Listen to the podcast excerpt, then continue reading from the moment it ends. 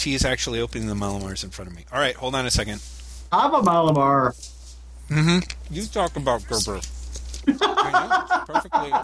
Oh. You talk about Gerber. I'm busy eating Mallomars. And that is the division of labor on today's podcast, listeners. Mm-hmm. Th- This is the cold open right here, isn't it? It's just going to start with you crunching and It saying, is now. Mhm. hey, you talk about Gerber. I'm just going to eat Oh. Mallomars. Go. This genuinely has become the weirdest, shittiest podcast we've ever done, hasn't it?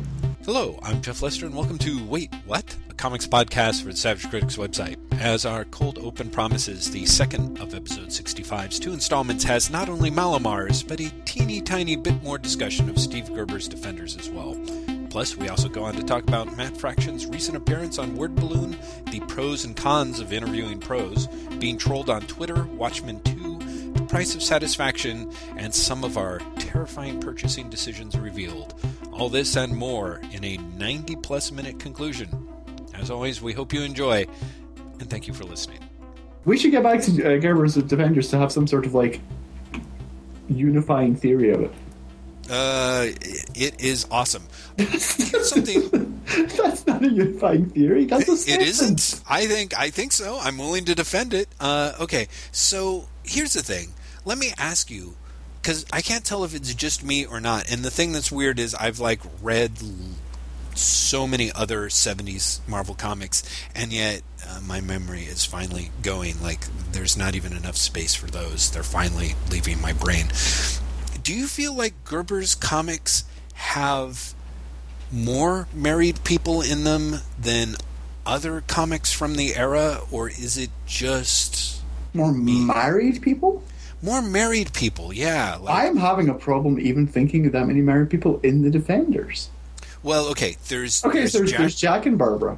yes, but then after that, it's it's mainly a lot of individual couples, like for local color. Like oh no, example, I I feel that maybe not married couples, but their couples was definitely a big thing in late '60s, '70s Marvel. oh, I agree. Definitely, there, it was all about like By which I mean supporting character couples, not yeah, yeah, the, yeah, the, yeah. the romantic trials of your hero. Yeah, yeah, no, exactly, exactly.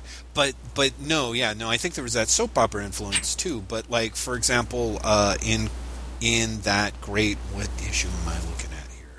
The um, first Marvel two in one that has all those people at a um, at the subway station with the chick playing the harmonica, which is just that is such a great weird opening. That just the fact that so- you know because it's so weirdly down to earth, but and specifically New York in the '70s, but also exaggerated, and then it goes cosmic, but back to humanity, kind of like you said, that weird inversion of making the mundane epic. But one of the one of the groups of the five people are um, the the married couple who are actually worried about um, Shanae and uh, Sheldon and Renee Goldenberg. And this is the other thing is is like Gerber's Jewishness, which I I ta- I don't know if you remember the obit that I wrote for him for the Savage Critic. It wasn't an obit, I guess, a tribute to him after he died. But I'm sort of surprised by considering when I whipped that up, it was off the top of my head, like how much of the stuff I feel like I see now in Gerber's work. And one of it is he just, if he has a chance to name a supporting character, so frequently that character is going to be named is going to have a Jewish name. Like I remember at one point Nighthawk is talking to the police commissioner and it you think it's going to be a Commissioner Gordon analog and his name's like Feingold. It's like Commissioner Feingold, you know? Commissioner Gordonstein. Yeah, exactly. It's really kind of amazing. Um, so, like with an el- so of course the fact that they're a married couple, it has this whole thing where his face disappears and he realizes that he sort of started to sell out and, and lose his individuality. And again, we're getting back to the humanist thing. Yeah, very much so. Very much so. But like uh, the elf with the gun character, I think one of the that's true. The elf with the gun does go after couples. Yeah, he does. He kills a couple of married couples in there. Um, there's some other narration that had a married couple. There's there's the couple uh, in Connecticut living around the headman. yeah, exactly. Right across the street from the headman. Right. Yeah. Right. Exactly. Um, who I want to say have some sort of um, non-Gentile name. I don't remember, but um, but you know, so maybe not. Maybe I'm just wrong. But I don't know. I, I, I hadn't actually noticed it, but now that you're talking about it, I'm thinking, well, yeah, because I mean, there's also the the when the wasp shows up for like one scene when Yellow Jacket appears. yes, exactly. Oh yeah, in fact, they're sort of cuddling on the couch. Yeah, and she's pretty much like, "I'm going to bed." And he's like, "I'll come and see you later, baby," yeah, exactly. which I kind of love. Mm-hmm, mm-hmm. Yeah, no, it was really great. But it was kind of this weird thing of like Gerber, who I don't know if he ever was married. I sort of assumed that he wasn't. Has like, like that's th- this important image of domesticity seems to be an like an maybe it's it's a part of you know the quote unquote straight world that he can you know sort of wholeheartedly endorse or something. You've But- kind of just blown my mind because I always thought he was married to Mary Skrenes. Oh, that's interesting. I thought they cohabitated but weren't married. Are we jump? Are we dueling Wikipedia? This? Yeah, except I can't remember how to spell her name. So Uh, oh, it's uh, S. K R E N E S apparently. Yeah, sorry. I was like S, and then I'm like, I can see the rest. Uh, of it. It does no not words. say anything. Yeah. Yeah, I'm guessing not. Hmm Do they mention his personal life here? I don't. I don't know. Do. Man. Let's Oh see God. if they do. It's ju- this is just going to depress us. Actually, that's the thing. The Defenders actually really depressed me because throughout all of it, because it was so contemporary, I kept thinking, I wish he was making comics now. Oh yeah. Like I, I wish I could see what he would think about Occupy Wall Street. I wish I could see what he would think about the environment and about politics and everything now. Mm-hmm. There really was a sense of actually actively feeling his, the loss of not having him around.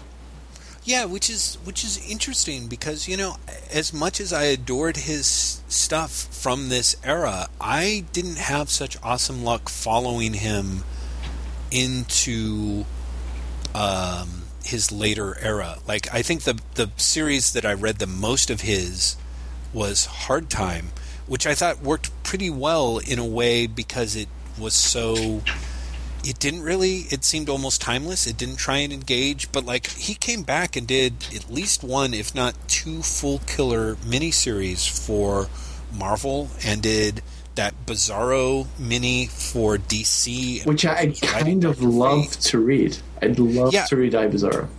Mhm. I, I should check it out i remember being like i picked up the first issue of it i was just kind of like eh. I mean, did you read Nevada? I, I did and I was I was really uh, unimpressed with Nevada. I know exactly, right? I mean, and this is from a guy who at at that point in his life was living in Vegas and somehow just wasn't able to con- convey it in any sort of meaningful way, you know? Um it's like I adored his stuff, but I totally get why people kind of felt that he had become a shadow of his former self, you know? And I've always been curious as to why that's the case. Oh, that's just great. Somebody, can you hold on a Yeah, second? go on answer the door. Uh, we have to go see what the hell's going on. Hold on. Uh, no, I, I'm, I'm still podcasting, baby. Okay. If so we have talking? if we have anything that we should Mhm. keep for the opening of the podcast, it has to Yes. be saying, "No, I'm still podcasting, baby." I was afraid that you would say, "Oh my God, somebody! Oh, our friend Ryan just sent us two boxes of Mallomars from New York. Oh, I can't believe wait, it! I that- got deviled eggs and that is good, Mallomars on the same day. Okay. that, that's awesome. That is awesome, I couldn't tell from the. Uh,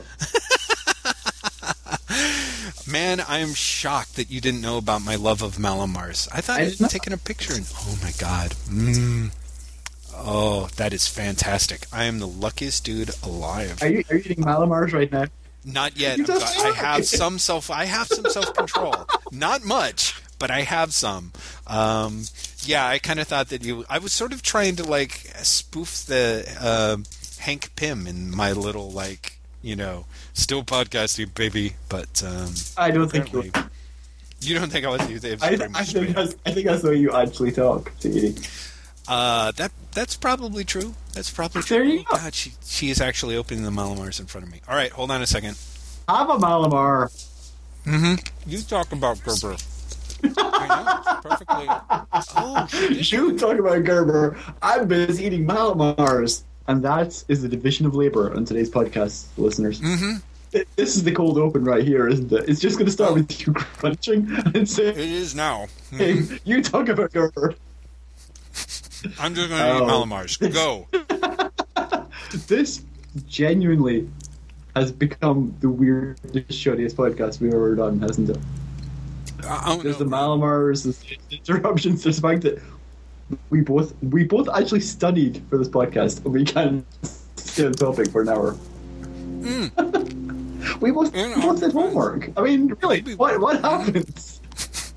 I love saying in my in our defense while eating.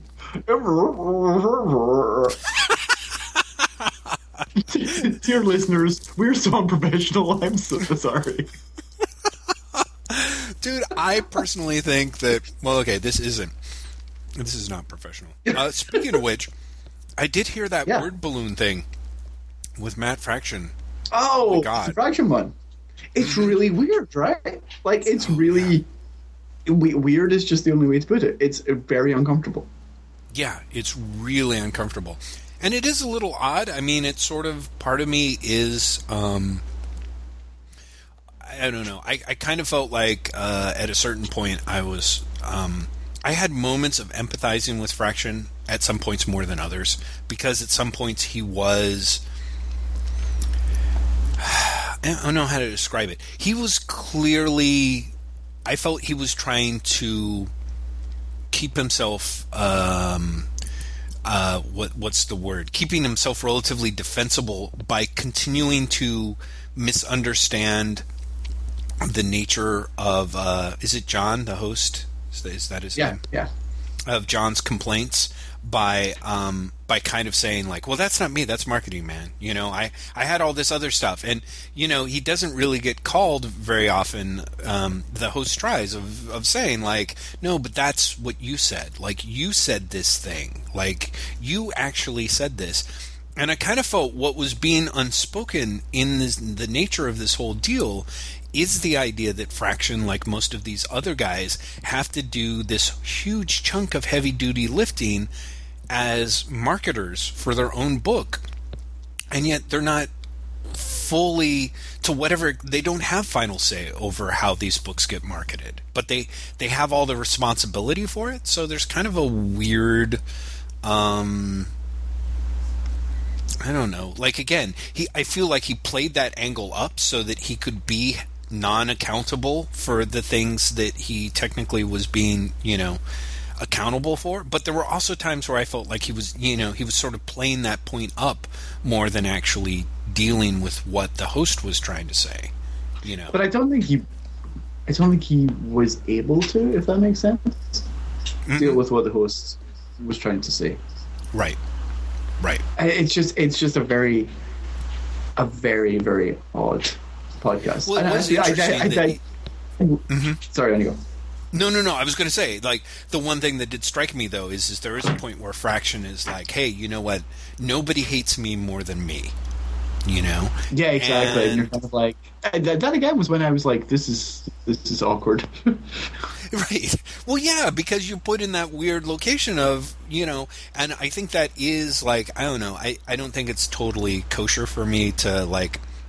Weirdly, I'll say whatever I want about other comics writers, but when it comes to comic podcasters, um, you know, that guy was he's he's a little glad handy. He's a little disingenuous to me sounding, you know. So he's I mean, cuz he's really trying to handle the talent. He's aware that he's handling the talent. He sounds like a professional radio guy in the way that he handles you, you know it. he, But- he is a professional radio guy. Yeah, exactly. I mean, he's talking about it at one stage, so yeah, I'm sure that he is and does. But I think that that also ends up working against him at some point because he never really comes out and says he never quite lays all of his cards on the table. You know what I mean? Well, no, no, that it's funny you say that because I was listening to. I was going to say that I was listening to the the Rob Liefeld interview he did yesterday, Uh-huh. Um, and Liefeld, like Liefeld comes out swinging, shall we say? Liefeld just comes right out and says, "Marvel is only concentrating on the Avengers because it owns the Avengers movie franchise." Mm-hmm. I was told, he says, I was told point blank by Marvel editor that Marvel will not create any new villains for the X Men because mm. they do not have that merchandising. Mm. And that's a pretty ballsy thing to say. And honestly, I'm not I'm not sure I believe it, but then at the same time I then read Wolverine the X Men 2 and Uncanny X Men 2 and I was like, so, Mr. Sinister and Krakoa the Living Island. That's about as old What? school as it Yeah, gets. no, yeah. exactly. Uh, but what's really interesting is John's response to that.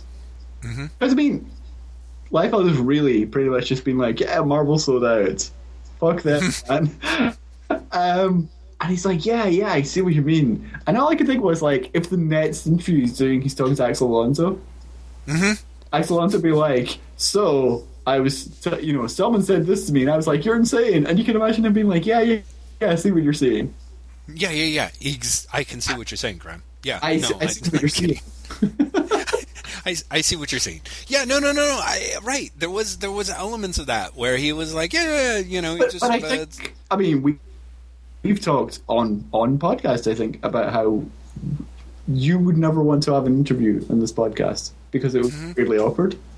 I, I think it's part of doing the interview. I think you you can't unless you are prepared to have your interview turn into a really uncomfortable situation.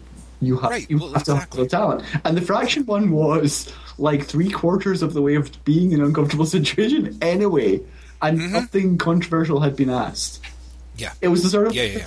Conversation where you kind of felt that the guy could have been like, "So, I read Fear itself," and Matt Fraction immediately would have been like, "Yeah, I don't like the way you're saying that." Yeah. Like it was that it was that awkward to begin with. So, you know, glad Yeah. glad handing. I can totally see why he did it. Yeah, no, exactly. Because you're in that situation where you have to. I mean, unless you're going to be kind of, you know, you you've got like kind of a heart of ice, and in addition, you are comfortable enough, um, like you know, you are you are such a figurehead of the podcast industry that you're still going to have people come on the air and talk to you anyway. You know, like, but that's you know clearly not the case. And i mean i like i said it doesn't even matter to me. Like even if we did one interview i just i would i don't want the other person to feel uncomfortable. On the other hand i just don't like the i hate i always really hate when i end up being mr super placatey especially on things like this that sort of matter like i'm glad that No, I know- know, I know. I, I, I hate when I'm doing interviews and I'm like, uh huh, uh huh, and internally I might be like, I completely disagree with you. But I, I mean, I've done this. I've done this really recently for a Techland thing that wasn't even an interview. I did a story for Techland, uh, and then afterwards, one of the things I was, uh, one of the companies I was writing about were like, we really have to talk to you. Like they were very, we have to talk to you. Um, and I was like, sure, this is awkward and horrible and unpleasant. Um, and we had the conversation, and it was, I just disagreed with what they're saying entirely, but I also didn't want to have a confrontation, and also didn't think it was important enough, if that makes sense. right It was one of those, Yes. I'm not going to change your mind, so I'm just going to let you say what you need to say. But- is but it's- because we talked about the Stephen Wacker stuff on air on the last podcast, so I feel like we can kind of mention that here, which is sort of similar in a way. Yes, although I, my since then, I there was Stephen Wacker Part Two, slight slight return, which um which really fucking weird. Tell me. It was like two days two days later. No, it was after the weekend. It was after that weekend. Um, so this happened on the Thursday of the last week we talked. Um, and then the following it was either Monday or Tuesday. I am talking to Al Kennedy from House Astonish on Twitter. Uh huh. And Stephen Wacker just starts trolling me in in that conversation, Wow. which was the weirdest thing. Um, so it was about Mark Millar saying that you know Digital Comics he doesn't like Game Day because he thinks it's killing comics, Right. and I hadn't read that at that point. I'd read the headline, Mm-hmm. and I say to Al, like I've not even read that yet because I know it's going to get me annoyed, and I've got things to do. Right. And Steve Wacker was like, "Oh, surprise!" And then he gets into a conversation with Al Kennedy. And then halfway through the conversation with Al Kennedy, he's like, You sound like you're agreeing with Mark Millar. Better watch out, or Graham's going to be pissed. And it was kind of like, What, what have I done? where is this coming from that I'm getting trolls? I like, he, but he didn't just say my name. He said like my Twitter handle, so it would show up in my feed. Yeah, yeah, yeah. Exactly. Exactly. Like it was intentionally trolling. It was Right. really weird. Mm-hmm. Mm-hmm. Mm-hmm. Yeah, that's pretty creepy. I mean, I'm sure that in a way he was like, well, you know, it just didn't seem right for me to like, you know, talk about you behind your back. So I'm a big fan, and you know. But it was, al- but it was also like there was no reason to talk about me at all at that point. Like, No, right, it was from out of nowhere. Yeah, yeah. No, no, no, no. I mean, definitely, he was there to to to sucker punch. But it, but it was really weird, and has honestly led me really paranoid about Twitter ever since. Genuinely, Wow. like Greg Rucka started following me on Twitter a few days afterwards, and I, honest to God, was like, "Am I being set up for something?" Mm, And I love Greg Rucka. Mm-hmm. I think he's an amazing writer. I think he's a really smart guy. I actually downloaded like three old podcast interviews with him that I'd never heard just because I was like, I really like listening to him talk. So it's not like I was like, well, Greg Ruck is a dick. But I Right. honestly was just like, you know, I know that Ruck is working with Stephen Wacker. I honestly am wondering if Stephen Wacker was like, hey, this guy's a dick. You should follow him and insult him. you should totally follow him, and we can like make Yeah, him cry. Really, honestly, and I saw that, and I was like, "Am I being set up for something?" I genuinely thought that. And every single day I've been on Twitter, I've been scared of getting like weird Wacker trolling because I don't know what I'd do if he kept it up. Do you know what I mean? Sure, right. Well, which is, which is going to sound awesome when we put this on iTunes. Hooray! I know, I, I know. I'm like, well, I just made your life uncomfortable. Uh, no, I, again, no, but really, I you know I know I have friends who work for Stephen Wacker, Mm-hmm. and I was like feeling awkward about talking to them. Mm-hmm. Mm-hmm. That's it, it just became this really weird thing that I was like, you know, we had this disagreement. I didn't take it personally, but I have the horrible feeling you did. I, I don't know what to do with this now. Yeah, I don't know. I mean, I suppose you could drop him a note, but I just, I, Yeah, but but at the same time, like I can't imagine what I could say that would make him feel any better. Do you know what I mean? Right, right, right. No, no, no. I think it would just have to be one of those things where, like, maybe just by the fact that you're approaching him, he like kind of thinks that you're not. I don't I don't know. Like I he he tweeted me in the middle of that weekend that I didn't see at the time. Otherwise, I would have responded. But his mm-hmm. Twitter was something like, "Oh, because I made an analogy about damaging reputation, whether I was damaging Joe Madure's reputation." Uh, Saying that I said again, I didn't reference Stephen Wacker, but I said I, I, I was talking to Augie about it on Twitter, and I was like, "It's funny this comes from the company that did that to Becky Cloonan." Oh yeah, right. Which is a point that we had made, I think, in the podcast. Yeah, I, th- I think you're the one who actually reminded me of it. Um, And he was like, "You made a mistake, Graham. No trying to weasel out of it. This says as much about you as when you told me you asked me not to reveal your errors." And I What? like, I, I did the opposite. I asked you what I'd done wrong. Like that is the opposite of saying, "Please don't reveal my errors." But Yeah, again, yeah, yeah. I was like, maybe he's put "not" in there by mistake. maybe he thinks I'm someone else. Do you know what I mean? But I also, Yeah. Mm-hmm. I also just didn't want to ask. I didn't want to go back into that weird stuff. Yeah, yeah, that's pretty messed up, man. Jeez. I, I I'm like I don't even know what to do, so I'm going to eat another Mallomar. I totally think you should. Sorry, listeners, for me just. I don't know. Uh, if you I- keep apologizing for them, they'll think that Mallomars are not good, and they're amazing. No, I was apologizing for me just going on about my weird Twitter feud that I didn't mean to have. Okay, but this is the thing, and maybe I'm completely wrong. Is I feel if you're not going to do the professional John of Word Balloon, I'm going to mollycoddle my guests. And well, mollycoddle's the wrong word because it sounds pejorative. But I'm going to softball my guests. Which also exclusive. It, yeah, but softball is a little closer to the truth. I guess No, I- mollycoddle I- just I- makes it sound like you're. You know, I don't know what the word is. Like you're either going to have interviews with professionals, which, and everything that comes with that. Or you're going to be talking to a guy eating Mallomar who almost choked to death on his own saliva. Please. and it seems to me like Please don't. No, but You know- I, I, I get what you're saying, but at the same time, it just feels really. I don't know. It feels really odd, and it's not the first time I've had conflict from creators. And in fact, when we talked about this last time, was this in the middle of like every everyone going weird on Twitter and the internet in general? Like Uh. uh, uh, Ron from iFanboy getting the shit kicked out of him by creators when he talked about the oh, Marvel the death list Yeah, or whatever. Yeah, yeah, yeah, Um, yeah, yeah, yeah, yeah. and shit, something else happened at the same time. Well, because there was like there was like three things. That thing that was the big deal of like, hey, sales numbers, it's nobody's business. You know, like it's like a picture. Of, you're asking for a picture of my privates, and I'm kind of like, that's the worst analogy I've ever heard in my life. Which I think other people sort of went on to discuss. But you're talking right around that period, right? Yes, like it was within like a week. Mm-hmm. People just went. Creators kind of went crazy, Mm. and I don't mean that in the sense of they're all mad, but in the sense of uh, all Right. of a sudden everyone seemed hypersensitive, Yes. Well, uh, which is, which tied into what you had said recently. Mhm. Essentially, around the idea of everything is so touchy and uncertain right now yeah, that everyone is so on edge. yeah, yeah. The siege mentality. Um, and did you want to talk? Because you'd mentioned the optimism bias. Oh, the uh, optimism just- bias, yeah, which is I do I have it anywhere nearby? Hang on, I'm going to see if I can find the book. Um, I do. The optimism bias by Tali Sharot, subtitled "A Tour of the Irrationally Positive Brain," which is a great book, a really really good book. Um, but talks about the illusions that we all put ourselves through, basically in order to survive Right. and also talks about something called the superiority illusion.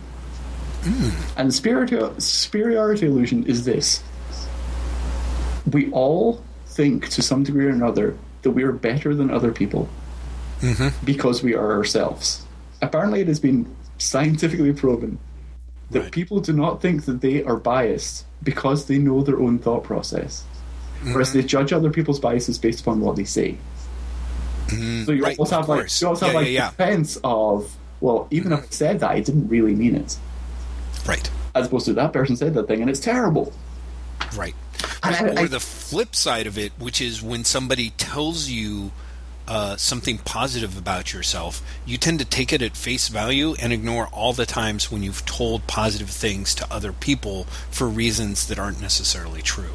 I don't know if she mentions that, but that's one that I spend a lot of time going, "Oh God, yes." You know, like you know, and which isn't to say that I totally like lie everyone to everyone and, and butter them up, but there are times when like um, like when I try to, to produce like constructive criticism of, of a work, and it's like I always make it a point to include positive points in there, but sometimes I overplay those parts to to make the other person feel a little more comforted.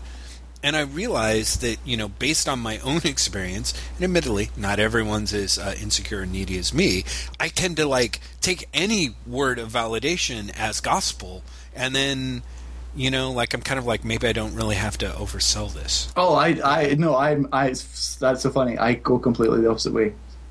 Oh, really? If you were giving me a, a positive critique on something, Mhm. I will.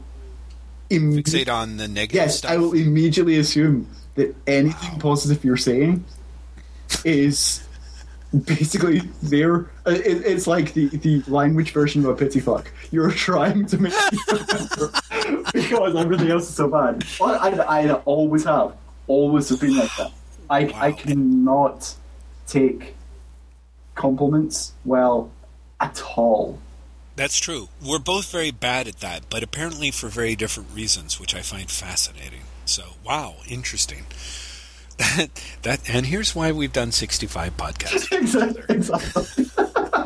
no, but anyway, so the the, the superior, superiority illusion um, seems seemed very opposite considering some of the recent online altercations I've seen, including my own. Right. Um, but also, it, the I and elsewhere in the book it talks about how we create our own sense of reality and how we judge other people's realities through our experience, etc. Yes. and I think that's what happens with with with comics. I think all of a sudden the siege mentality in comics, the the the, the idea, because I I find it nearly impossible to believe what Stephen Wacker was saying in regards to Marvel has not changed. Right. I think just reality shows that to be the case. Um, But I think because of that change, I think there's a hypersensitivity about this sort of thing. Mm-hmm. Mm-hmm. Because you can't, you can't be. It's really funny. There was, I don't know if you remember, one of the reasons that people were getting at Ron's comment about sales Mm-hmm. was the the idea that if you hint that a book is cancelled, then no one will read it. Right. And then the other day, I saw people basically hyping up the fact that Ghost Rider issue six is out, and it's the beginning of a brand new storyline. It's like Ghost Rider, Ghost Rider is cancelled in two months. Right. Ghost Rider finishes in issue eight, Yeah. and someone said that. Someone said, "Why should I read this? Mhm. It's getting cancelled in two months." And they're like, "Well, it might come back. Stay tuned."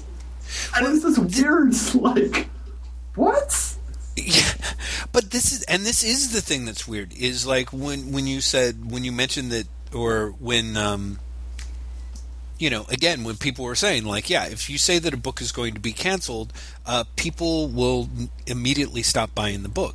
I've never bought into that mentality maybe because i just read so many books that are like i read them for the enjoyment and assume they will be canceled but i absolutely know talking to hibbs that he has said as much you know See that find Like- that, I find that kind of stunning, but I really think it bears investigation because Mm-hmm. I actually looked back at um, sales for Mm-hmm. the DC books between the announcement of the new Fifty Two relaunch. Yeah, but that's a weird one. That's no, it, really, it really is. But also, case. I looked back for the Marvel books that have been cancelled, okay.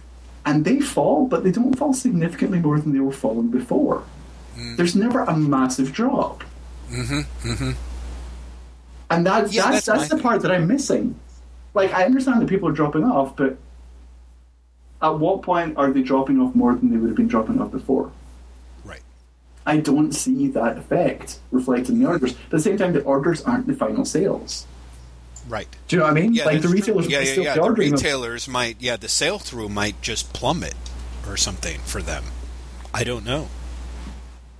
Is your point right? Yes. Yeah, and, and, and there's no there's no you know proof or disproof of that Mm-hmm. because there's no final sales figures, which is continually annoying, but it's the way the industry works. Yeah. So it's, it's this weird hearsay, and you'll always get this from publishers, which is you don't know the sales figures, Right. but you. Yeah, I'm just tired of that. I'm really am. I'm like, okay, we don't. But if you're not going to tell us, No, exactly. Like Yeah. it's it's a uh, it's a really not invalid. Well, it's kind of invalid argument if you know them and you're not going to tell us. Yeah, it's like you know, and it's it's one of those things where like I don't think anyone is going to, but yeah, but at that point I'm like, okay, then just just leave the discussion. You know, it's one of the things that's always driven me up a wall for like, um, you know, because because it seemed like there was. I always think of it. I always associate it with Brian Wood, just because it seemed like there was a period where Brian Wood was going in and doing that really consistently. Uh, whenever they were talking about DC sales numbers over at the Beat, and and yet would ne- or you know or I was seeing it on God was I actually following his blog I don't know but there was some point where it just seemed like he would always complain about it and yet of course never really say. He would just be like but I can assure you that these numbers and it's just like man people just have to because you're never going to change anyone. You're never going to change anyone's like no one's ever going to hear that and be like oh okay. You know what I mean? Like Oh no, I to- I totally think you are. you do? Yes, oh interesting. And the reason I think that's going to happen is, I think there is. Uh, I was going to say voracious, and that's totally not the right word. There's an audience out there who wants to know about the industry.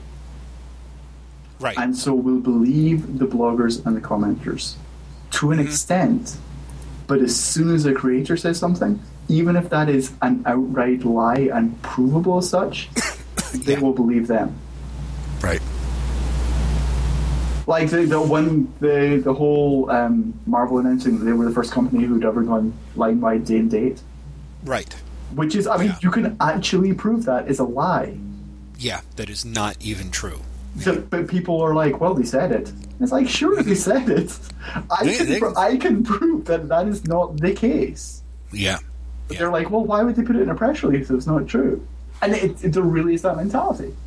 Wow. That's amazing to me. No, it's it's amazing to me, but it's there. No, no, no. And I'm not, I'm, of course, needless to say, I'm not, yeah, contradicting you. I'm just, Don't you contradict me? don't you dare. Oh, why I oughta. I feel like we should somehow be able to bring that back to Steve Gerber's Defenders somehow. But, uh, We've left Steve Ger- Gerber's Avengers. I know, So- but let's just say we loved it. I enjoyed reading those issues, and I I- actually I- I think- enjoyed reading the Dave Kraft stuff too. As well, Yeah, so. I, I love those issues, and it reminded me why I love the Defender so much. Yeah, yeah. I- it's really just amazing stuff. It's it's a real it's a real pinnacle from an era that I, I truly adore. So it's kind of interesting. It has me somewhat trepidatious about revisiting some of this stuff because again, the thing that I was really relieved by was uh, reading the Gerber stuff. I'm like, God, this is so good. But how do I know I'm not just reading it through the lens of nostalgia? I guess. And then I got to the Dave Kraft and Giffen stuff. And you're like, oh, even this is- isn't that good. Oh, I was it really was like, oh, what a relief! Like I can see parts that I'm fond of it for, but at best, the parts that like the best they can get is some of the stuff that works works because it doesn't work. I guess you know, like the the whole like the fact that you know who is Scorpio is this whole storyline that is about this guy who's a big failure like it kind of is fitting that the storyline doesn't quite add up and is kind of a failure and has a lot of misplaced emotion to it when it's really about you know an emotionally depressed supervillain which I still adore. I kind of love the way they did that. It was such a different take, even even from the way that I think Gerber would have done something like that. So, um, so I still love that stuff. I'm so glad I read it, but it does make me worry about what other gems from the era I should revisit. Like I sort of like I'm I'm scared. Does it, I don't it- think it will be this good again. I think. Does it make you nervous or excited for the relaunch? Because I said this on Twitter, and you pretty much told me to shut up and save it for the Oh, podcast. oh, yeah, that's true. I knew there was a question.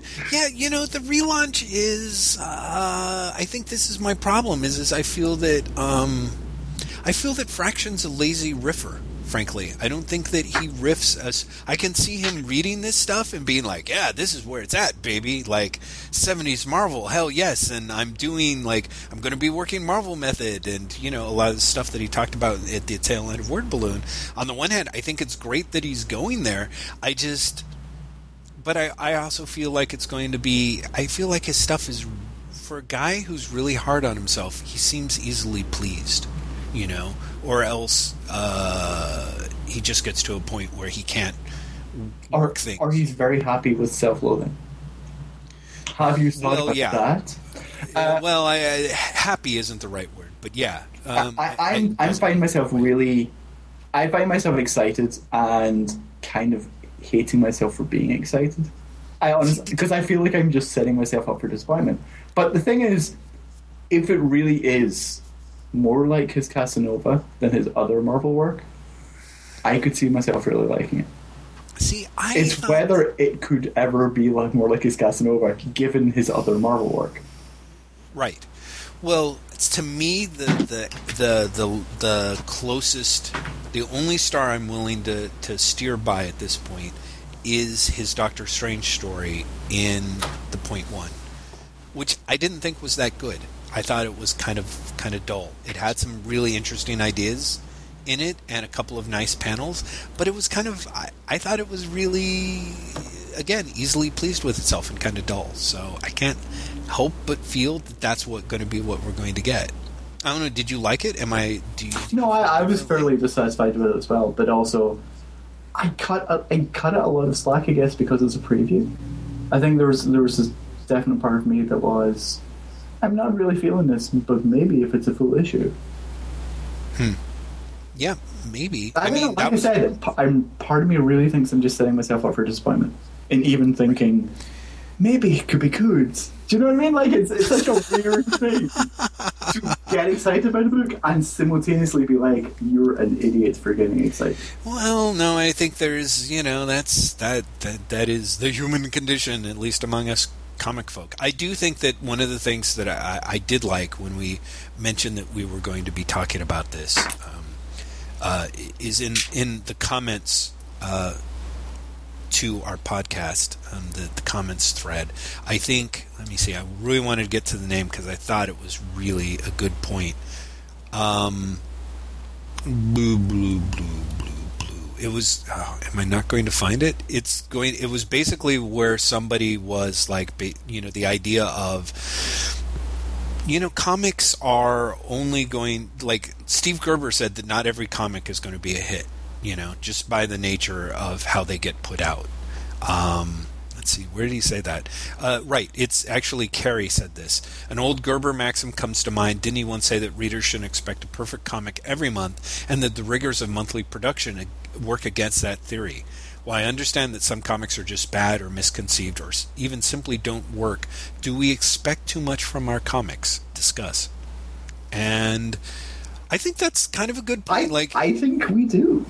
hmm You, you know, I kind of had that point of like, yeah, I think I think he's probably right. Like, I don't know if I ever picked up. I mean, that's the thing. When you're a kid and you're picking up a comic book, it's it, it really has to be kind of shitty for you to be really, really disappointed. You know what I mean? It's Sure, but- kind but do you weigh your- just a your- thing.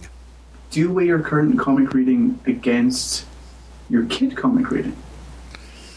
I don't know. I almost feel like I can't help but. I mean, I, I think that's the thing. It's always this weird melange of there's a nostalgia factor, there's the factor that of the stuff that I love that I sort of want to read again, and then there's the idea of like the stuff that I'm reading now. I mean, as you pointed out, like Fraction's a really good example of like, do you do you look at this by virtue of his Casanova work, which you love, or his Marvel work, which is mostly disappointing? You know, it's like where to where, you know, you can do that with unfortunately with most of these authors on the same spectrum.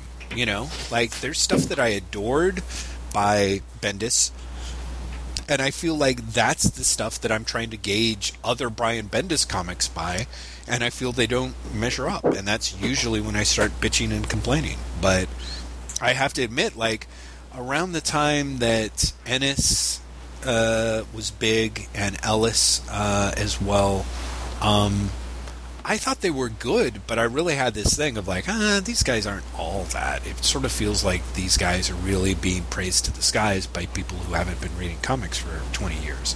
But part of me is like, that's totally fair and completely okay. And in some of their cases, uh, I'm not right that they have done some truly, truly great work, and they've also done some real clunkers. So, um, so yeah, I think I do expect too much from my comics.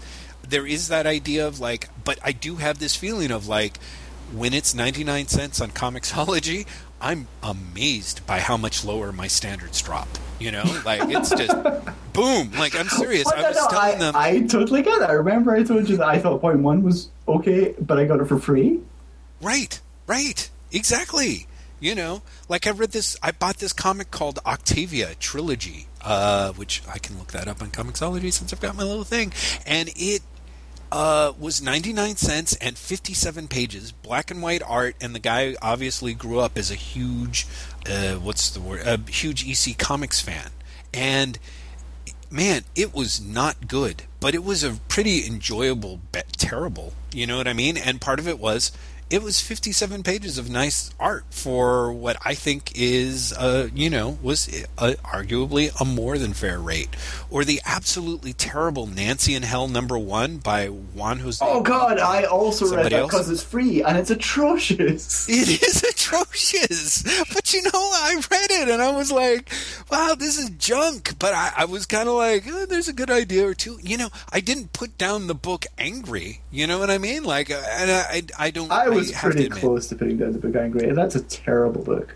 Really? See, I was like, I, that's so funny that you read it. And believe me, Octavia Trilogy is worse. I don't know.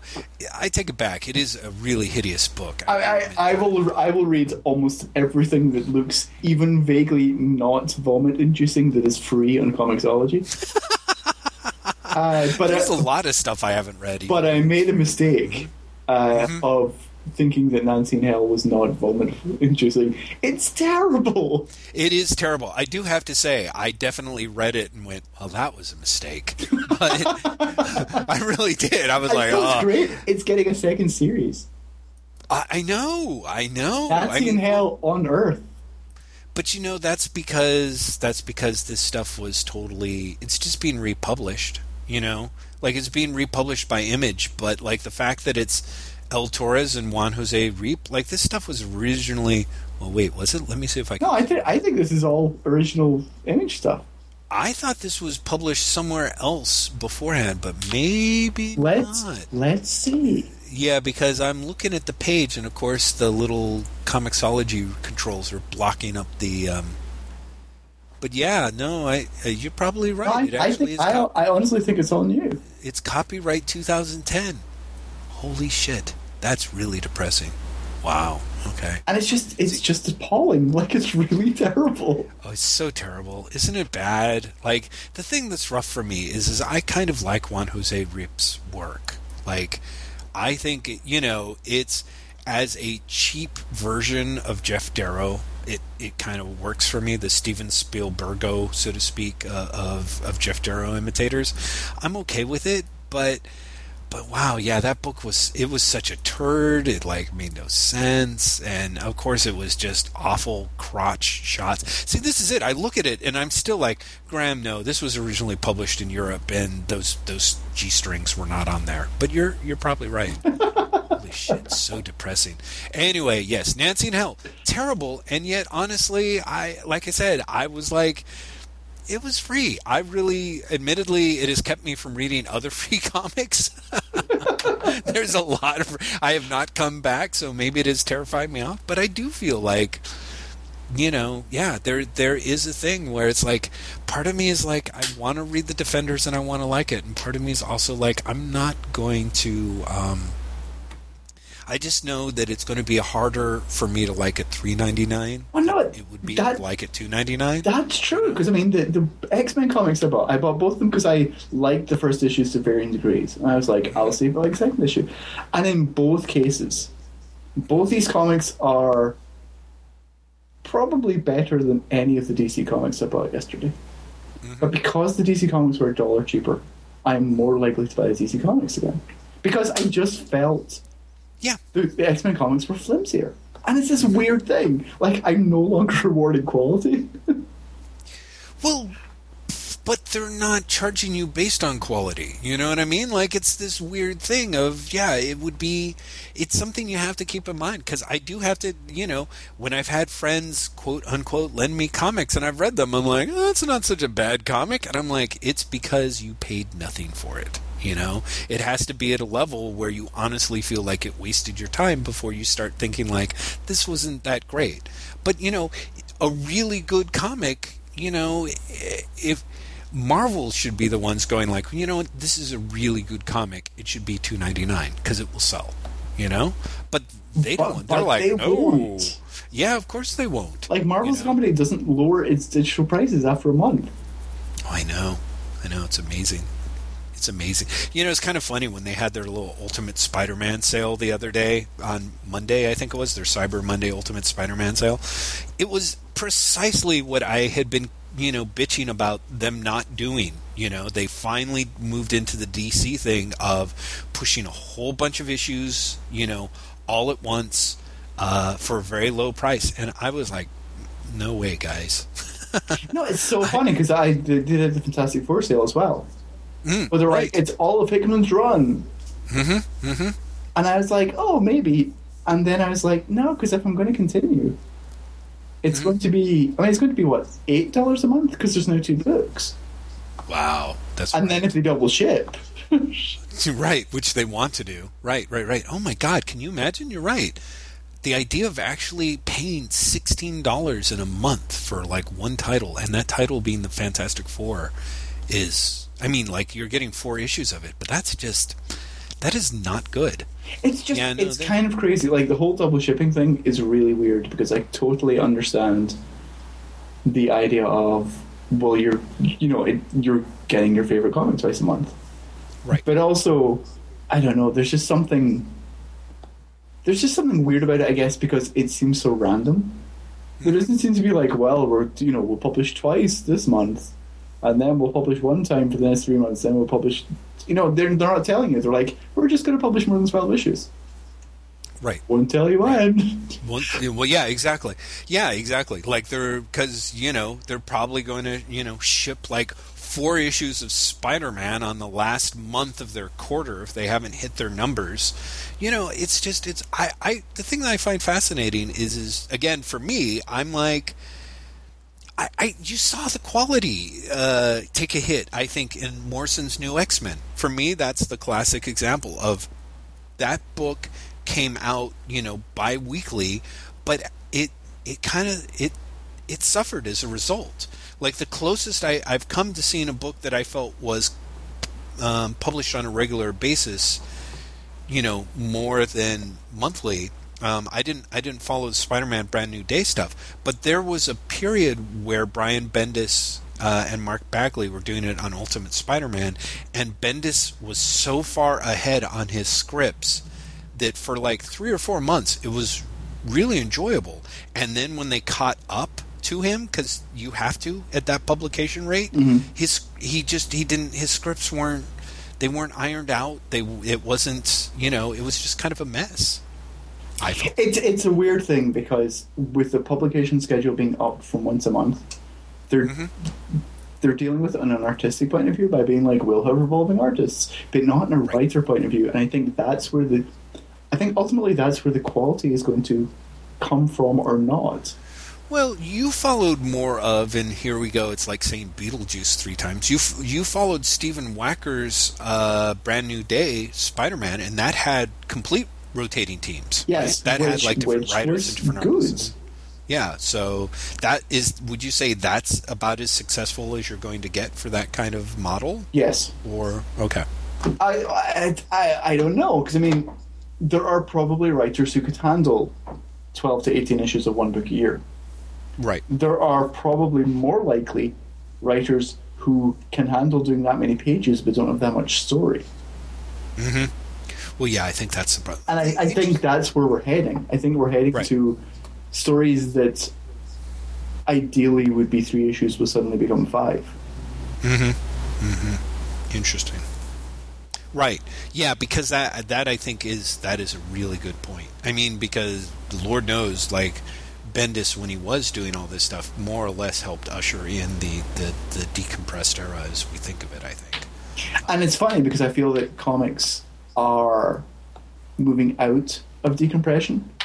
Mhm. And I think that single issues are becoming more of an object in and of themselves again. Right.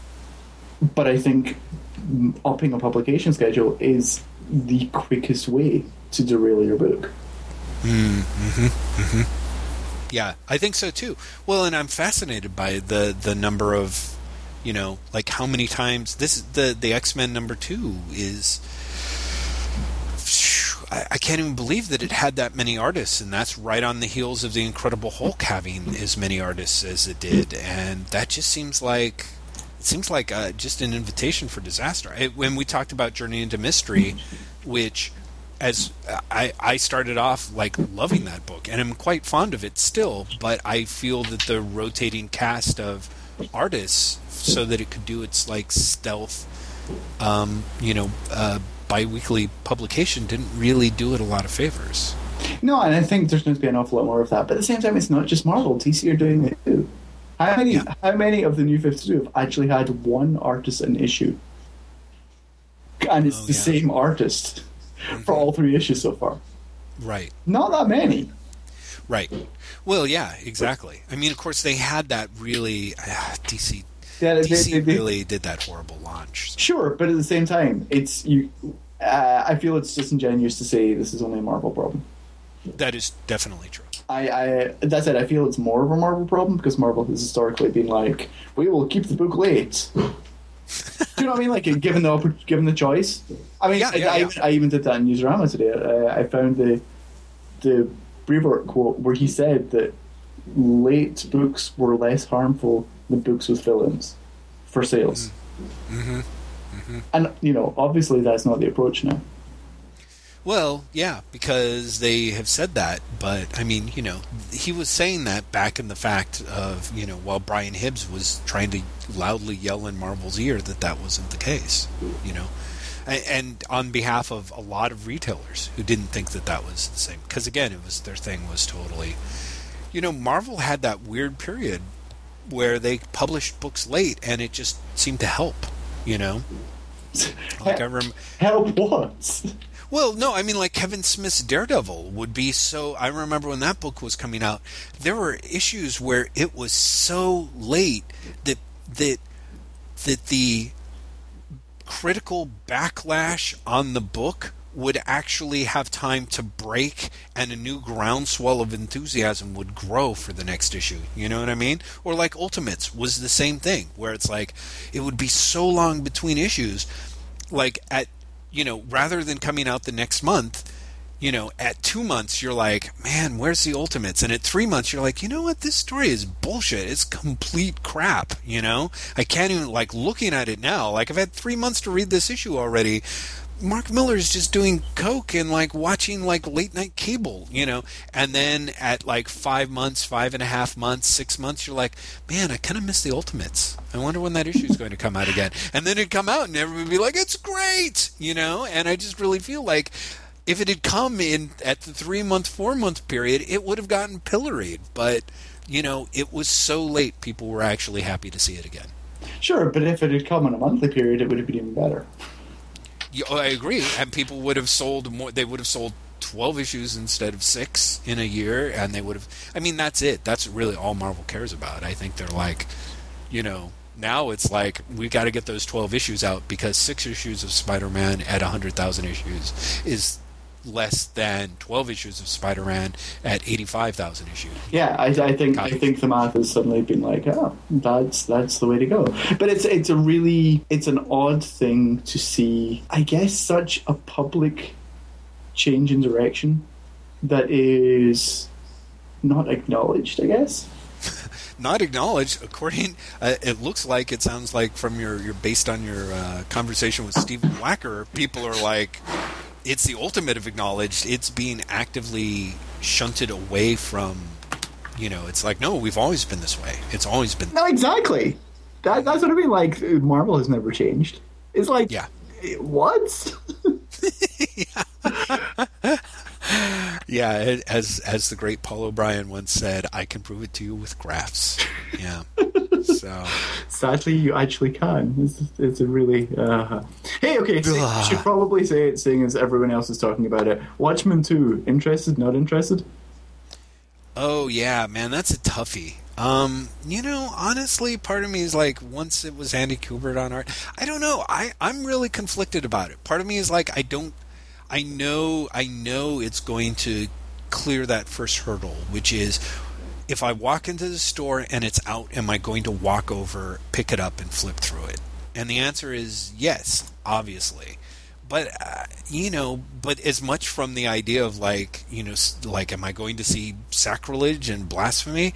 I honestly, I just don't care. I don't really see that there's much reason for it to to exist other than to up DC's sales lines and or to try and get Alan Moore to have an aneurysm. Neither of which I feel like supporting. You know. You don't want him to have an aneurysm? Come on. I don't. I still like the guy. I, you know, I do. Um, yeah, I don't know. So to me, it's just been this non-issue. I really, I got to give Rich Johnston props for, you know, breaking the story, growing the story, and sticking to his guns on the story. Like, you know, because I don't know if it's really. Is anyone breaking any original news, or are they just following his lead? They're all just following his lead. Everything has so- come from him, which I kind of think it would be hilarious if he's completely making it up. oh yeah, Do you know what I mean? Like, if this is some yeah. sort of weird, hilarious practical joke he's playing, it would be Yeah. great. It would be fantastic. It'd be even better if at one point DC's like, you know what? we totally weren't going to do this, but look at the traffic he's getting for this. There is so much interest. in What I kind of know? love is him doing this has pretty much dispelled the backlash. Like at Oh, this yeah. point, I feel like we're into the backlash to the backlash. I think it's, I think it's people being like, well, maybe it's not going to be that bad. Do, do you know I mean? And like, exactly. they they must love him for doing this. They must because, yeah, any, people. any like internet wide, how can you do this? Has gone because we've been talking about it for months. Exactly. They haven't even announced it, and we're already. I'm already at the stage of like, man, I'm. I yeah, I'm already tired of what Darwyn Cooke is bringing to this. You know, and he's not bringing it. Who knows? It's not even him. Exactly. Like, it's like, but that's the thing. Darwyn Cooke being involved is what makes me think that maybe it's not going to be completely pointless. Because I just don't think Darwyn Cooke would get involved in something that is that cynical and worthless. I know. I know. Uh, he worked for Warner No, he said Animation. things like that. And yet He said things like that. Yeah, yeah, yeah, yeah, yeah, yeah, yeah. No, no, no, no, no, no, no. I don't know. It's very interesting to me. Like Darwyn Cooke would not do that for like the cynical reasons of just making money. On the other hand, if like Darwyn Cooke was at a con or like he went to like have Indian food with like Alan Moore and he said to Alan Moore, pass the chutney, and Alan Moore didn't hear him and didn't pass the chutney, and Darwyn Cooke thought he was being snubbed and decided that he was going to write Watchmen 2 and write the fuck out of it to give Alan Moore an aneurysm. I could see Darwyn Cooke doing that. First of all, congratulations on starting this podcast feud with uh, with Darwyn Cooke. Uh, which I Also, I'm not let me su- I'm read some sure more from chapter two of the continuing adventures of Darwyn Cooke, which is my extensive fanfic diary that I don't think that I've really shared with you much, Graham, but it's fantastic because it's like 73 chapters long, and there's an epic love scene with him and Ed Brubaker that made me cry. Oh no! No, but you know what I mean? Like, I don't, I like, uh, part of me is like Darwyn Cooke, like, as much as I've loved the majority of the work that he does, there's no guarantee. Like, you know, like, honestly, he did a, he did a very nice job of, with Will Eisner's The Spirit, but. I I loved the spirit. I loved Parker. I loved the New Frontier. Honestly, I I there is very few things that I have not loved of Cooke's, Mm-hmm. and I can't think of anything offhand that I've not thought represented a certain level of I don't know Craft craft, yeah, talent, professionalism, yeah. enjoyment, whatever. Yeah, no, I, I, I, on the one hand, I totally get it, but on the other hand, I'm like, because I like the spirit stuff, okay, but I didn't think it was awesome, you know. Because you're dead inside. Yeah, that's that's right. and We- we've been through somebody, this. yeah, yeah, yeah, yeah, yeah, yeah. That is true. You're right. Actually, you know, actually, Graham, that is like the third podcast that you've mentioned that on. Now I'm starting to where you actually do think this. It's amazing how dense I am. I'm like, oh, Graham, and now I'm like, holy shit, he really thinks I'm dead inside. I'll prove him wrong after my nap and some Mallomars. Uh, I think know. I think the fact that your attempt to prove that you're not dead inside is an app in Mallomars proves that you're not dead inside. I would like to think so too, but you know, I was expecting you to go, "Oh, that just shows you're only dead inside about comics," and then I'd be like, "Oglaf." um, I don't know. So, Oh, glove! Oglaf. I, I, yeah, uh, Watchmen too. I'm kind of like, I guess I'm glad it's not Mark Millar. I mean, you know, Oh my god! But you know that somewhere Mark Millar is like, I wish I could do that. I'd give up Millarworld in order to do that. Yeah. Mike I- Millar would love to do Watchmen too. Oh, he would. He would. I mean, he wouldn't give up Millarworld to get, but I'm, I really think that he would do it because he would be like, you know, so that he could do the one issue where Nite Owl and um, Rorschach run across, I don't know, Schmickschmass or something like that, and you know, are inspired by him or something. You know, like I think he would love to do that so that he could direct sales towards his own creative projects. Let's put it that way. I don't know. I think he's. I think he's enough of a fanboy to just want to do it for the sake of doing it.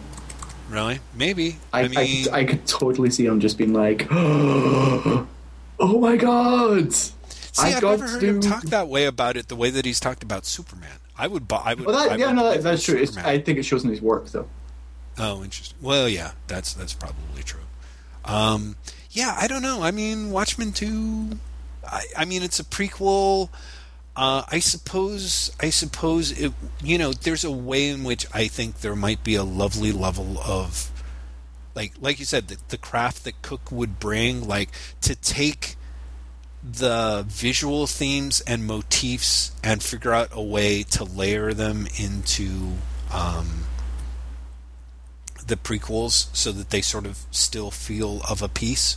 You know what I mean? Because because because Watchmen is so formalistic, um, it almost seems to me like it's a piece of crystal. You know, like you should be able, in a way, to sort of grow it in certain directions, and it would still seem sort of aesthetically pleasing as long as it's got the the proper crystalline structure to it. If you know what I'm saying. Mm-hmm. Um, that being said, uh, did I ever tell you about my idea for a sequel to Watchmen? Which is this is hilarious. No, but Uh, I'm really looking forward to it.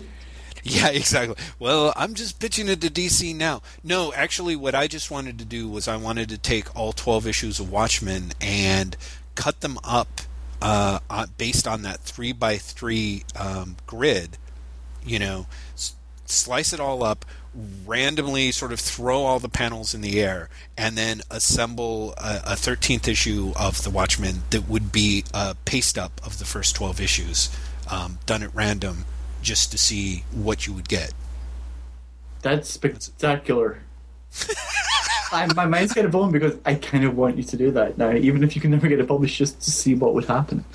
I know. I would really like to do that too. It's so weird. I'm like, you know, maybe now that I am married to somebody who can actually cut a straight line, which is would have been a big problem for me, I might actually try to do it now.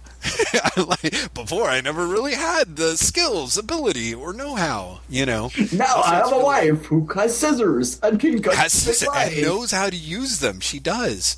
It's shocking. It really is great. Um, did I tell you that today's the 10 year anniversary of when we met? No, and you're doing Yeah. a podcast.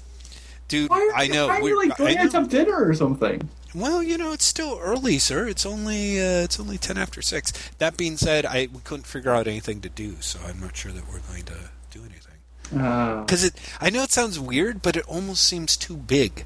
You know, like it's that weird, like we keep like serious, like money's a little tight, but I am. I'm like, we should go to Half Moon Bay, and I should hire a marching band, and I, I mean, but I really cannot. Like, I keep trying to tell her, like, you do realize that you have changed my life entirely. Like, at ten years, is I, I'm everything is utterly different for me, and I.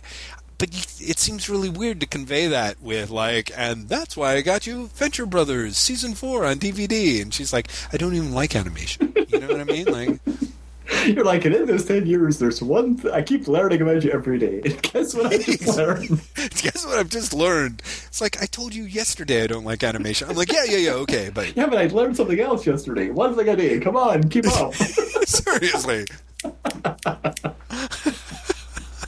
I, I mean, it's Kate's and my uh, 10th wedding anniversary next year. holy shit, that's amazing. Mhm. So when was the 10 year anniversary of when you guys met? Do you know? Uh, it would have been Thanksgiving last year. Wow. Yeah, well, Thanksgiving last year. Yeah, So that was when you like? Did you? that was that, that was the that was the first physical meetings we met online. Yeah, yeah, yeah. Uh, months before that. Right. This is one of the things that's great with Edie in the sense of like we met in person, so it was like yeah, exactly. No, it was like two meetings. Yeah, exactly. I mean, there's still the sort of like there was that, and then there was the first date and all the other stuff. But but yeah, this is this is the day we first met, and so ten years ago, and it's kind of I'm actually very impressed that you remember. No, Oh. like because obviously after a few years you'll remember because it'll be an anniversary. But the, like the first year you were like it was a year ago today that we first Right. met. yeah, yeah. Um, well, the thing that's weird about it is, Did, did you mean it like some sort of Yeah, like it's really easy to remember because this is also um, th- this last. It was ten years ago in November that I wrote. Uh, I, I I did NaNoWriMo for the first time. Mhm. So I did National Novel Writing Month for the first time back in 2001. So that's pretty memorable. And then went to the big. Uh, Thank God It's Over party on December 1st. And that's where I met Edie. So it's very easy Ah. for me to remember it, and it's also just this crazy like doing doing NaNoWriMo was such a milestone for me. It's hilarious that there's an even larger milestone right behind it. You know, like it really is like getting writing that crappy 50,000 word novel in 30 days and doing something that I did not I didn't really ever have the con- I'd always wanted to do and didn't have the confidence to and didn't have the right tools for. I was always trying to overdo it or something. Um, was such this huge achievement for me, and then to follow it up by meeting Edie like the next day, like you know what I mean? Like it's like two world-changing events. You know, to bring it back to comics, it's like it's like the Inhumans, and then you follow it right up with Galactus. Like it's kind of like, wow, how can you actually do that, Jack Kirby? Blown my mind. And see, there I go. I've totally trivialized my my relationship to Edie in a way that I did not want to do. I, Like- I did not take it as trivial, trivializing, so so stop now before you start making other I actually think do. you trivialized it. Yes. Quit while you're ahead, Jeff. You're ahead.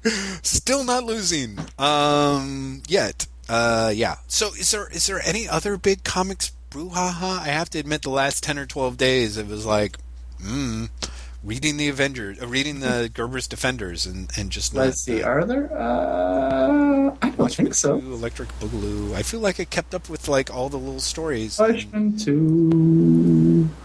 Uh, the Shade might get cancelled after its second issue because sales are apparently terrible. Right. Yeah. Which is really sad. uh, I really like the Shade. Booster Gold has this pilot. Oh yeah. Right. Yeah, Sci-fi. just- Marvel announced the cancellation uh, or the ending of um, Bendis and Bagley's brilliant series with issue five, only for Bendis to say the same day, "What are they talking about? That's not even the end of the first storyline." no, really? Yes. Oh my god! I totally missed that. That's brilliant. Uh, Wow, I- was I- that just recently? Or yeah, that was like last week. Holy shit! I No, actually, that. maybe it wasn't. Maybe it was a couple of weeks ago. Yeah, so basically, Marvel put out their solicits, and they're like, "Brilliant! Now a five-issue series, issue five, the final issue." And Bendis said, "Like, what the fuck are they talking about?" Wow. Whoa. Wow. And has there been clarification on anyone's part since? Nope. Um, man. See, that's the problem. These stories are just like, well, what happened? And then there's just crickets, you know? Well, I- at I the think same that's- like there, there's there's no clarification. I think because I think the clarification is it's not finishing with issue five Right. because it's a creator-owned book.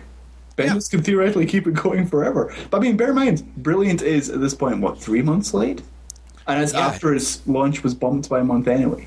Right. Right, right, right. No, I mean, this is this. So you know, let's wait and see if issue five ever comes out.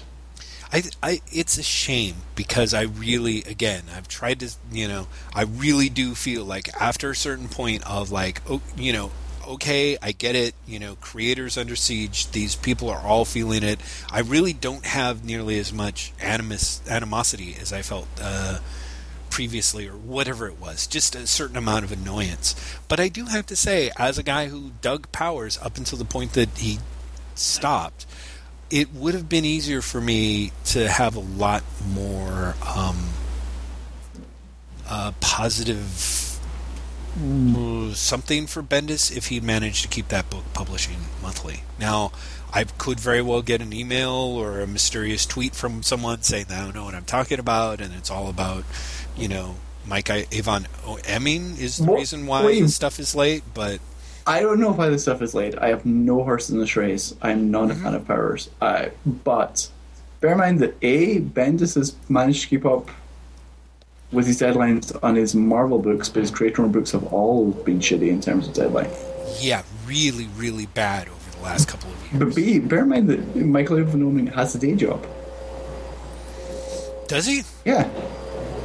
Jesus. What does he do? I want to say he's a, a designer or an artist for a video game company. Oh, for well, because I know he works for Valve. Well, I know that he did the comic for Valve. Yeah, but I, I think it, like his day job is like an illustrator or something for them. Huh. Comics is not his full time job. Is what I'm saying.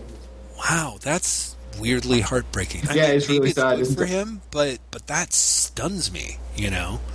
Um, because you know you you hear it. I mean, I know there like there's like a dozen. You know, I'm sure dozens and dozens of people who have co- public sh- comics out and are probably publishing every month. Where I'm like, you know, I bet this guy's got a day job. I bet that guy's like being propped up by you know his parents or whatever.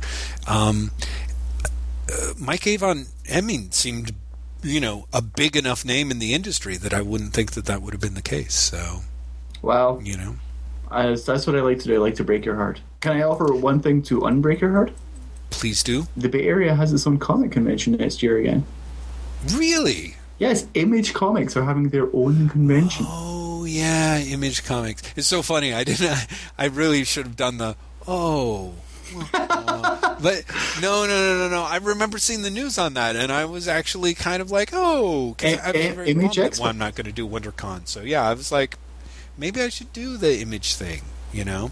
And they've, they've invited basically every creator owned publisher, but, mm-hmm. but not Marvel and DC, which is kind of hilarious and very petty, but amusing nonetheless. I don't. I don't know. I mean, I think if you're trying to support creator-owned books, like you know, like Vertigo and and Marvel's Icon line are so barely that anymore. You know and I mean? They're- Oh, they- Vertigo is. Vertigo is, but it's got it's it.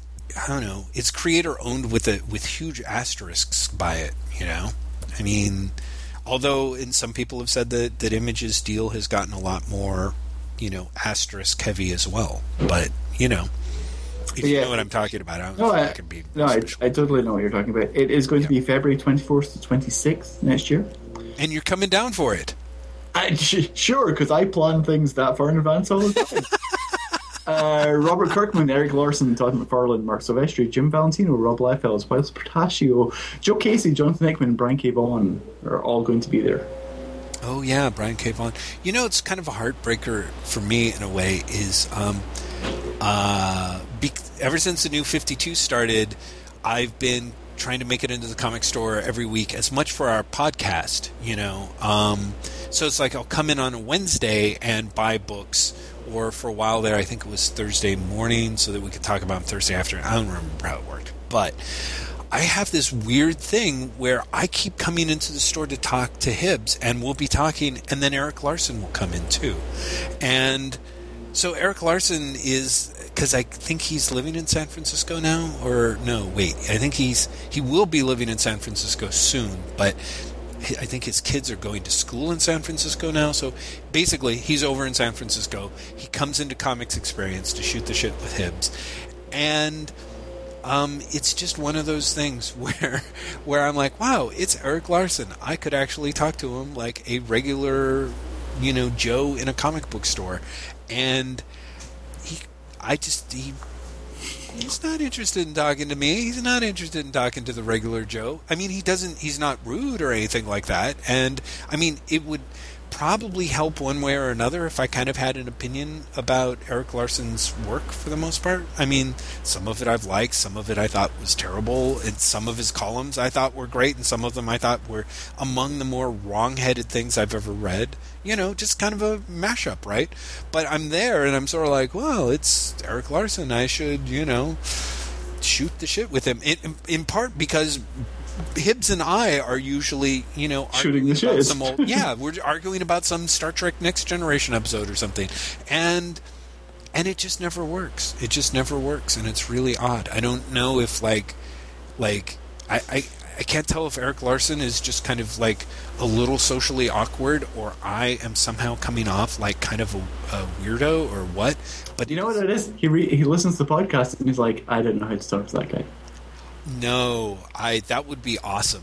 But like but like Eric wants to talk to Hibbs because you know he knows Hibbs and Hibbs is a figure in the industry, and so it's like I know what Brian has to say about this and this and this and this. I can't wait to ask him about blank. You know what I mean? But with me, it's pretty much the exact opposite of that. I have no idea who you are. I don't really know what you think about anything. And I'm not really sure that I would be interested. Maybe if you say something, if I have an open mind, go for it, sure, go ahead. You know what I mean? Like, that's the best case scenario. And I'm fine with that, but I just have this weird thing of like, nah, I don't really have much. I don't have to. I'm not interested in proving myself to Erik Larsen. I wouldn't mind just talking and shooting the shit with him, but I'm just not able to. So the idea of going down to the Image Comics forum con and basically being like, "Oh hey, Erik Larsen, what up?" He'll be like, "Oh hey," you know what I mean? I, just, I, I tot- know. I totally think that's reason enough to go. Oh my God, Graham, you are the worst person on the face of the earth. Sometimes you re- you're really like, yeah, you should go because that would be perfect. Like, what would be perfect about that? what? What? Tell me, why would me driving like an additional forty miles to be awkward be like a, a draw somehow? I don't see. I don't see any drawback. I, I don't see any problems at all. Ah, you are amazing. You're like win-win. Exactly. Where's the problem? Oh my god. Oh my god. Okay. Uh, and on that bombshell, I have nothing to say. I have nothing to add to that. oh my god. Hey, do you want me to uh, tell you something that is going to be of no use to listeners, but will mean you probably spend more money? Yes. TwoMorrows are having a sale on their books uh, until tomorrow. Tomorrow's the last day. It. Fifty percent off. Ooh. Yeah, it, it's been going for a while, right? It's been going uh, for a week. Yeah, because I swear, I think I I want to say someone tipped us off to that on one of the comments threads, or maybe that was like an early holiday sale. I'll be honest. Um, I I spent money like a fool on Dark Horse's Cyber Monday app things. I'm I don't. so glad I didn't even check that out. I managed to spend no money on any of those sales. Oh, that's good. I felt great for myself because I spent no money on Black Friday and I at all. I mean, apart from like money at my local grocer, and I'm like, this is great. I feel really good about this. And then Cyber Monday came, and they had that deal, right? And it was just going to be limited to the first 500 customers, which I think they were lying about, maybe.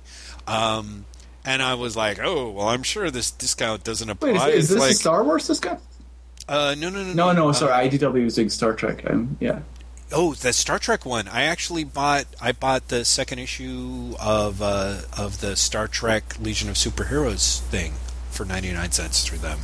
That, I thought that would be a good deal. Um, you know, I really do want Marvel Comics in the seventies. So, although, geez, who was it? I I want to say that there was a pretty strong um, meh review. Oh, was there? Uh, yeah, uh, Alan David Alan David Doane site. Oh, Comic Book Galaxy? Yeah, is is it Chris Mautner? Who's no?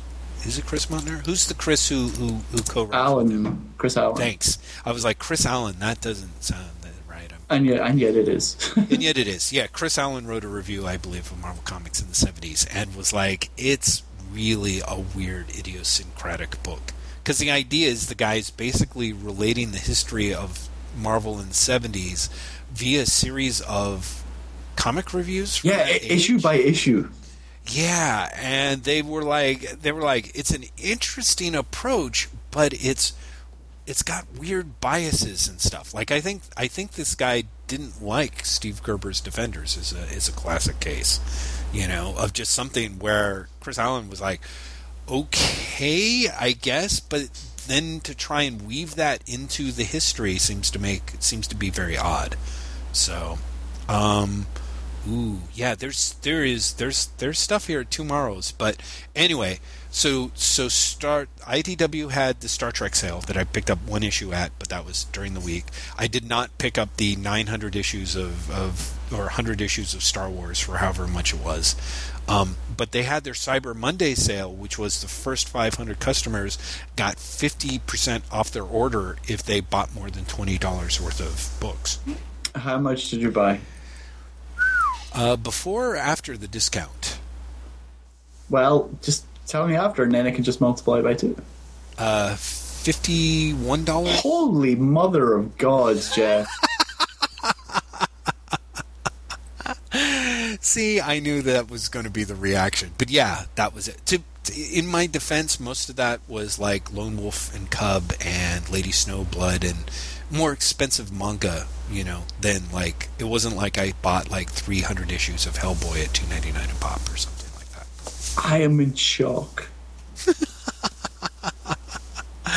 Uh, in a good way, or um, no, not Sure, really. Sure. right. Let's say in a good way.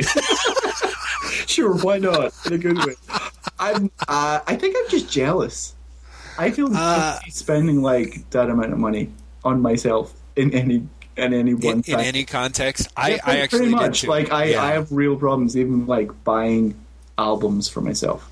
Wow. Well, actually, that is that is a weird area where if it's that classic bullshit of um, you know sales where they show that people actually spend more money and make stupider purchases if you cut the prices and stuff like that. There was an article on like Lifehacker or something, and I'm like, wow, that was me to a T. Um, because you know some of this stuff. I, I think I've told you I had I just had such a really good time reading Crying Freeman, and I was like, I'd really like to have that experience again. And I'm like, well, ten volumes of Lone Wolf and Cub. My God, it doesn't matter that you already own the hard copies of them, you know.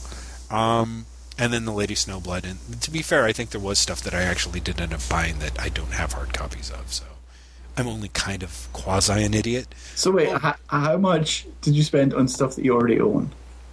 Um, uh, fifty-one dollars worth, maybe. Um, because I bought the three Finder volumes, you know, um, and and I have those in multiple formats. Uh, I don't have Lady Snowblood Volume One and Two. Uh, I do not have. I do not have Samurai. Uh, sorry, The Path of the Assassin. I don't have the three volumes of that.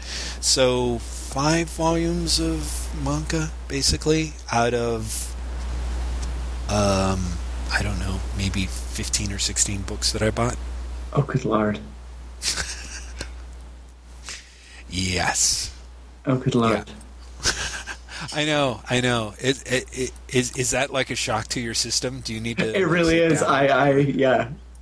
I am. I'm such a cheapskate, and I'm like, I can't believe you spent that much money on something you already owned. What? I I know. Well, uh, yeah, yeah. No, I know. It's terrible. It's terrible. But again, I think I told you part of my idea with this, which everyone will be laughing at me during the great, you know, uh, EMP pulse wars of 2015, uh, is the idea of getting rid of my printed stuff and converting what I can to digital. So I was like, for the money that I was paying at 50% off and the prices that they're marked at, I feel pretty comfortable that I can um, recoup most of, uh, or hopefully all of the money that I spent um, by selling the hard copies. I just, I find it fascinating that you, I don't know, do not have the devotion to print that I do. I, I really like, I like digital comics, but I prefer print comics. The Yes, idea of getting rid of print comics that you own for digital comics is just, I kind of understand it, but I'm also like, you're insane. But see, here's the thing, Graham, that is brilliant about you. The reason why you don't get it is you can get rid of your print comics. well, know? well, well, yes. Well, yes, but I can. I have yet to be able to do that. believe me, believe me. I've tried. I've I I have tried. I am really really working to do that, and this this is about uh, as close as I'm going to get so far. Hopefully, it will accelerate that process. Now, that's not true. I did. I think I've told you. You know, we've talked about on the podcast where I've gone and I've sold huge amounts of books um, before and gotten rid of you know boxes and boxes and boxes of books, but there's a lot of the the graphic novels and the comic books are proving to be the hardest things for me to get rid of, and that's part of the reason why I am trying to do this. So, um, so yeah, part of me is like, even if I have it on digital, it's like you know, and like I said, I have had some really great experiences with that, and again, precisely in a digital format. Um, you know, I don't know if I would have really enjoyed Crying Freeman as much if I had been reading it in print, which sounds weird. No, I, I completely see that. So, Well, And on that my goodness, sir. There we go. Exactly. It's been two and a half hours. I know we've actually talked ourselves out of it for once. Listeners, if you're somehow still with us, um, A, I'm sorry. This really was the most scattered, ridiculous podcast in the world. B, you might notice Jeff and I both sound very tired now. Yeah, exactly. Well, you know, it is tough when we do these these Thursday night ones. On the one hand, it's great because I feel like we can go. We can go long. We can go long and we have usually have a lot of stuff saved up to talk about. But yeah, it it, uh, it also does sound like It, co- yeah, it comes at the end of the day. Like, you know, mm-hmm. I was definitely working all the way up until you called. well, yeah, exactly. And I have mean, been since, spent like, that first hour this morning, so, yeah, yeah, yeah, first half hour talking about your tech articles. Like, you know, I mean, thank God there were the Mallomars to come in to make you know to be even less relevant. No, I feel bad. No, don't, don't, because it's again. I'm like, I think that's Hello? Hello? Did can you hear me? I can, but um, yeah, for some reason my um, my computer like completely froze, and you, Oh, you- really? you disappeared for a second, but it didn't hang up. Very Oh, interesting. Did you make a noise like? yes, Oh, okay. that was Well, that was me. Don't worry. Oh, thank God. Whew. Oh boy. All right. Well, that, in that case, you're not possessed by ghosts. No. Computer's not possessed. I indeed ain't afraid of no ghost. All right, friend. We will talk next week. We will talk about comics that came out in the comic book store. Um, and we will have five or six parts of this podcast talking about Mallomar's key loggers and Steve Gerber's defenders that I hope will uh, satisfy. Well, I have to just put a time code in. We talk about Steve Gerber's Pretender from twenty three thirty. Oh God, I really should do that. Yeah, it's hard though because I have to edit it all down before I can have an accurate time code because otherwise things jump all. You should just make it up. You should be like, eh, it's somewhere in there. Like, There we just go. skip forward to like the twenty minute mark and go Jump there. forward at thirty-seven thirty to hear us, and it's just me chewing. You know. Uh, all right. Well, uh, in that case, um, I guess should we, uh, we should just say goodbye to the listeners. Bye, listeners. See you. See you next time, listeners. Thank you for putting up with us.